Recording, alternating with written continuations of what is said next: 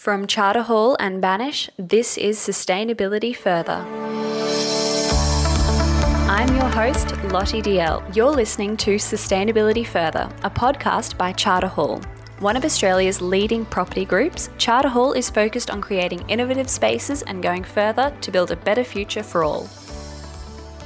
The National Australian Built Environment Rating System, commonly known as NABERS, is the measurement of sustainability within the building sector.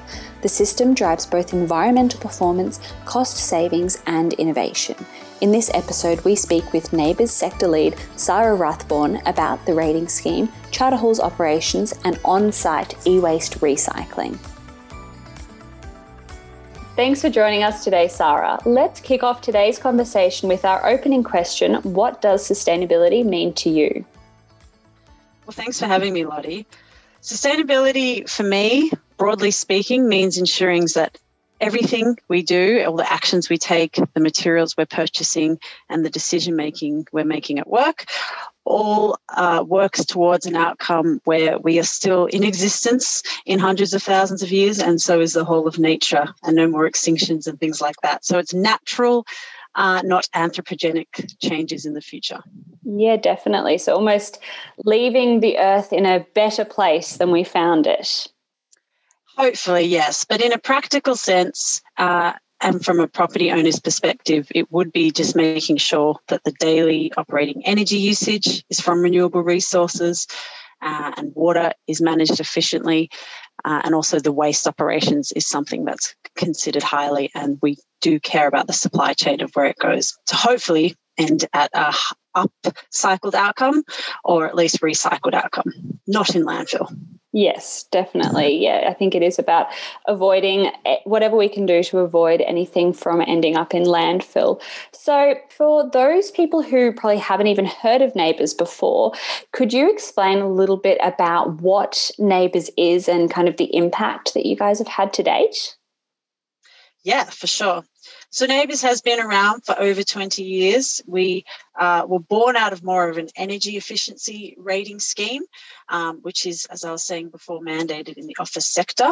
Uh, we do try to uh, firstly create something useful for the sector and the market. So we're not just a, uh, a system that allows you to just compare your energy performance year on year. We're really trying to do an apples for apples comparison. So if you're a really large office building in Cairns, you can be fairly compared to the, a, a small office building in Tasmania, and the same for shopping centres and hotels. So we look at the correlating energy inputs that are relevant to that sector, and we use that information. We get energy consumption, we get real meter data, uh, and then we put it into our algorithm, and then uh, a non-technical, easy zero to six star outcome comes to the customer, so they can quickly see how they perform from zero to six stars across a whole sector uh, nationwide. So it's trying to do something quite technical, and it is, to uh, be able to then communicate quite simply to non sometimes not interested um, send, like, office users, shopping center users, but then also like for people that do understand sustainability, they can also understand the metrics behind it.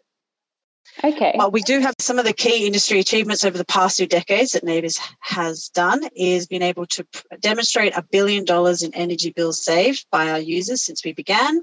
Nearly 7 million tonnes of CO2 emissions saved, which is enough to power nearly 93,000 homes for a year.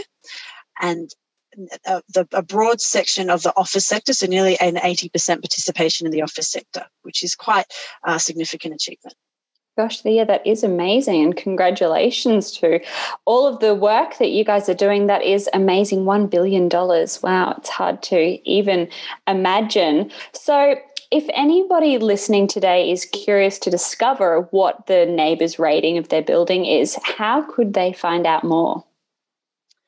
Well, NABERS has a website, uh, nabers.gov.au, and we are federally uh, run program, but we're born out of the New South Wales government. So you can find us on any government uh, website as well. Okay, and excuse my ignorance, is every single building NABERS rated or certified?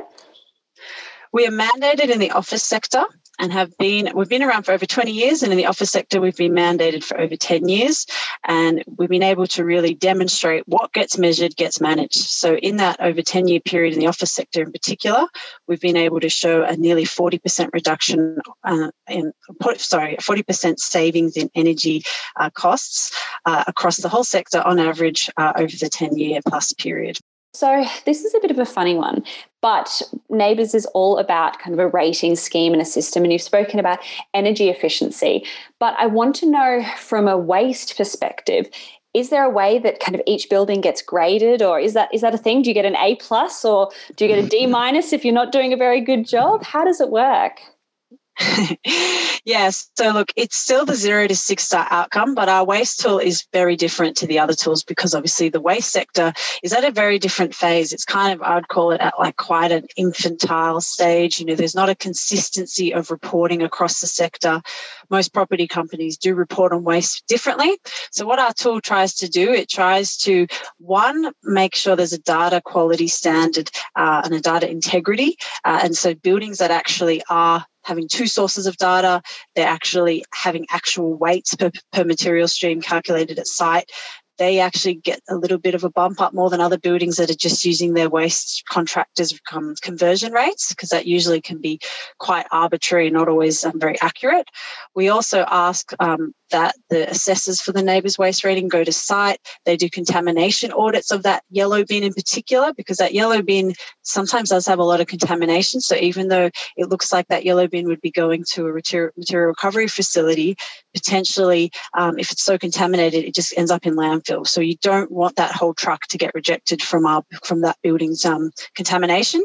So really trying to understand contamination rates is really important, and we strive to do that in the rating. And the third main thing is the material recovery score. So we're trying to move towards a circular economy outcome of knowing where each material stream ends up and being a bit more responsible for it post just leaving the site. So for every material stream, we ask the waste contractors to declare the next facility that it's ending up at and, and if they can declare how much of it is actually going to that facility over that whole rating period. And then in the future, we really hope that to, to ramp up a lot more um, about, you know, what the recovery rates of those facilities. And then in the future, hopefully we can potentially start to see um, more circular economy uh, informing decision making off hopefully our tool. Wow, that's amazing. So it's almost like track you're tracking everything. You're weighing it when it kind of goes into the bin at the properties, but then also checking on how what, what good a quality it is and how much contamination it is and where it ends up. I love that. I'm all about data and it's just amazing to hear about this tool that's tracking all of it. Yeah, that's what we're trying to do. And also just inform the market. There's definitely some property companies that are leading the way and definitely know how to do it. But we're also trying to help others that maybe are on their first steps. They haven't really got much sustainability in their waste contract at all uh, requirements. So trying to ramp that up as well. So it's really just trying to in some way educate what a consistency across the market could look like with um, certain components that we ask for for the rating and then also that consistency of reporting. So it is easy again to compare, like what we're saying with energy, apples for apples, to be able to compare a big site like 171 Collins with a whole other site in another state that maybe has less material streams but can still also attain six stars. So really trying to just get that fair comparison as well across different sites, different operations. Yeah, definitely. And I think it comes down to as well the tenant as well putting the right thing in the right bin because you might think that you're just one person out of thousands of people, but it, as you say, you're tracking every wrong coffee cup that ends up in that bin. Yes, that is definitely always been my take home message with, you know, that one plastic bottle, if you let that go into the red bin, that just leachates emissions for the next 500 years in landfill, as opposed to getting it in that yellow bin and going to hopefully material recovery facility with a, with a higher out, so, one of Charter Hall's properties, 171 Collins Street, actually just recently achieved a six star NABERS waste rating for the second year. So, the top of the um, ranking from you guys. This building has around a 74% recycling rate and is proudly the nation's most waste efficient building. But this recycling rate doesn't just include place. Pl- paper and plastic bottles. Can you please tell us a little bit more about the additional facilities that are available? Yeah, definitely. So, uh, on average, a 4.5 star NABERS waste building is about five waste streams that they report on. Whereas, yeah, as you said, one 171 Collins up to 11 waste streams, which is fantastic. And some of the things they're collecting is coffee cups, it's paper towels, diverting them, um, organics, which is a really important one because organics is quite heavy. So if you can get it out of landfill, you, you can get a higher recycling rate with it. Printer cartridges, secure paper, 11 different streams is definitely a lot more than I have got at home. And I think organics waste is a huge one, as you mentioned, because at home it account- accounts for 40% of our household bins. But it's something that we don't really think about. Like for me, when I think about office waste, I do just think about printing out too much paper. But you're right, it's going into that next level and kind of thinking about yeah the next level of recycling you could say we recently discussed in an episode with um, charter hall's waste partner foresight that the recycling industry is about valuing trash as a commodity e-waste is one of the fastest growing streams which you've just mentioned but it's also a very valuable waste stream. So, can you explain a little bit about why it is so valuable and what actually happens to our e waste when it gets recycled? Yeah, e-waste is a really interesting sector because it's one of the ones growing significantly year on year. I think the latest statistics is that Australians purchased um, year, last year alone was four million laptop and computer related items. So it's a lot. That's nearly, you know, one in five, one in six people. So the reason why e-waste is really important is it has some very useful uh, materials that actually could be easily recycled. Like the, the circuit boards are able to be recycled. There's cables that can also um, which have copper in it which is again a useful um, commodity. There's plastics in it and there's steel castings, but there's also some quite toxic chemicals. So the best way uh, that I always try to educate with e-waste is you really want to make sure you choose a supplier that in Australia and locally from where they're picking up from you, they're actually manually dismantling all the components and they on sell the individual components. So if you're just using an e-waste provider that's just on selling the whole product overseas, then you kind of lose that control in the supply chain and it can end up in landfills. And there's been some poor reputation happening to some big companies when they see that some of these products with um, labels of big company names are in landfills in Nigeria and things like that. So to really make sure that you're prov- using the right um, provider, uh, for example, Charter Hall does use MRI, which does have all the right end of life certifications, and I actually have been to their um, local site around Sydney to see that they how they they manually um, dismantle the different components. And yeah, on selling each component is the, the best thing you kind of really want to look out for, especially if you are procuring um, or an e-waste supplier in some of your own operations. You just want to be asking some of those questions. Yeah, and I think it's difficult. Like a lot of the th- trending themes that we have in these podcast episodes, in, in terms of kind of slow fashion and recycling, is asking questions. And it's but it's often difficult to know what to even ask. It's like for me i wouldn't have even kind of thought about asking if it's dismantled first before it's sent away. I would have just kind of go oh well do you recycle onshore or offshore? And that would have been it. So it's a really interesting point that you raise there to kind of yeah break it down and then mm.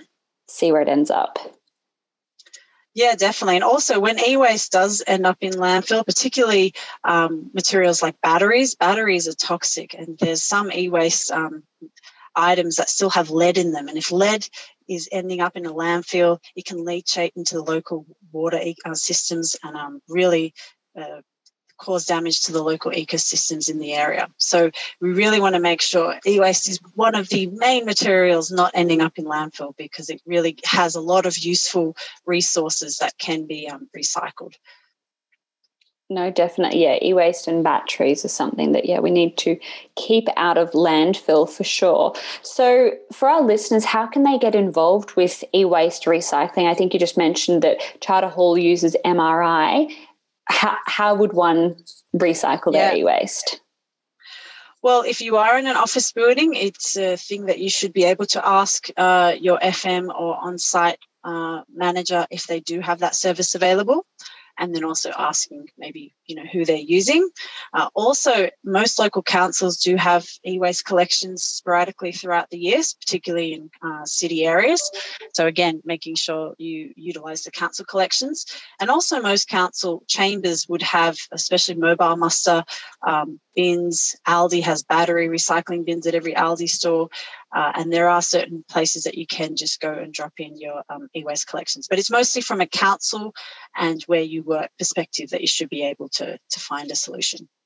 Yeah, know, definitely. We had Spiro from Mobile Muster on for the last episode of Sustainability Further, talking all about recycling mobile phones and how they just make it so easy. You literally just send back your mobile phone to them, no questions asked, and just move on with it all. No, I think it's, yeah, it's really interesting that I think looking at the different waste streams. And I've got a question for you. You mentioned that Charter Hall at 171 Collins Street also recycles coffee cups. What does that involve? Because recycling coffee cups, they're generally speaking not able to be recycled. The lid can be, but the cup itself isn't. So, how are they being recycled at 171 Collins Street? Yeah, so the lid most of the time still is able to go through a commingled service or mixed recycling service bin. But the bottom, uh, yeah, as you said, there's a there's a bit of a gelatinous uh, peel in the inside of the cup, which means it's not paper. It's kind of a mixed um, product which can't be put into a paper or recycling bin. So there's a company called Simply Cups that are out there that do do offer this service. Uh, and they collect the coffee cups and they mulch or pulp it down into a simple kind of you know uh, paper pulp style uh, output, and that product is then used in different kind, uh, contracts that they can procure. So the last one that I heard from them was that some of them were being used for the KFC uh, car park bumpers. Uh, as a filler, so it's it's not a high grade outcome. Uh, obviously, it'd be better to use keep cups, but if when there are when there is no other option, and some people just are never going to always use the keep cups, so then that is a useful service. Yeah, definitely. So I think just to re- reiterate there, if you do have a coffee cup, the lid itself can be recycled, but the base can only be recycled if there is a service available like Simply Cups at 171 Collins Street. Exactly. So, thanks so much for coming on today, Sarah. It was great to find out more about our friendly neighbours and to hear about all of the amazing work that you've done. I'm sure that everybody will be thinking twice before they're putting something in the right bin or the wrong bin. And also, kind of, it's good to find out a bit more even about the behind the scenes of where our trash goes. Thanks for having me, Lottie. Thanks, Charter Hall. This conversation is part of Charter Hall and Banish's podcast series, Sustainability Further. This series has been designed to inspire Australians to be more environmentally responsible and to take climate action. Sustainability Further is produced by Banish. Charter Hall's purpose is to create better futures by bringing aspirations to life.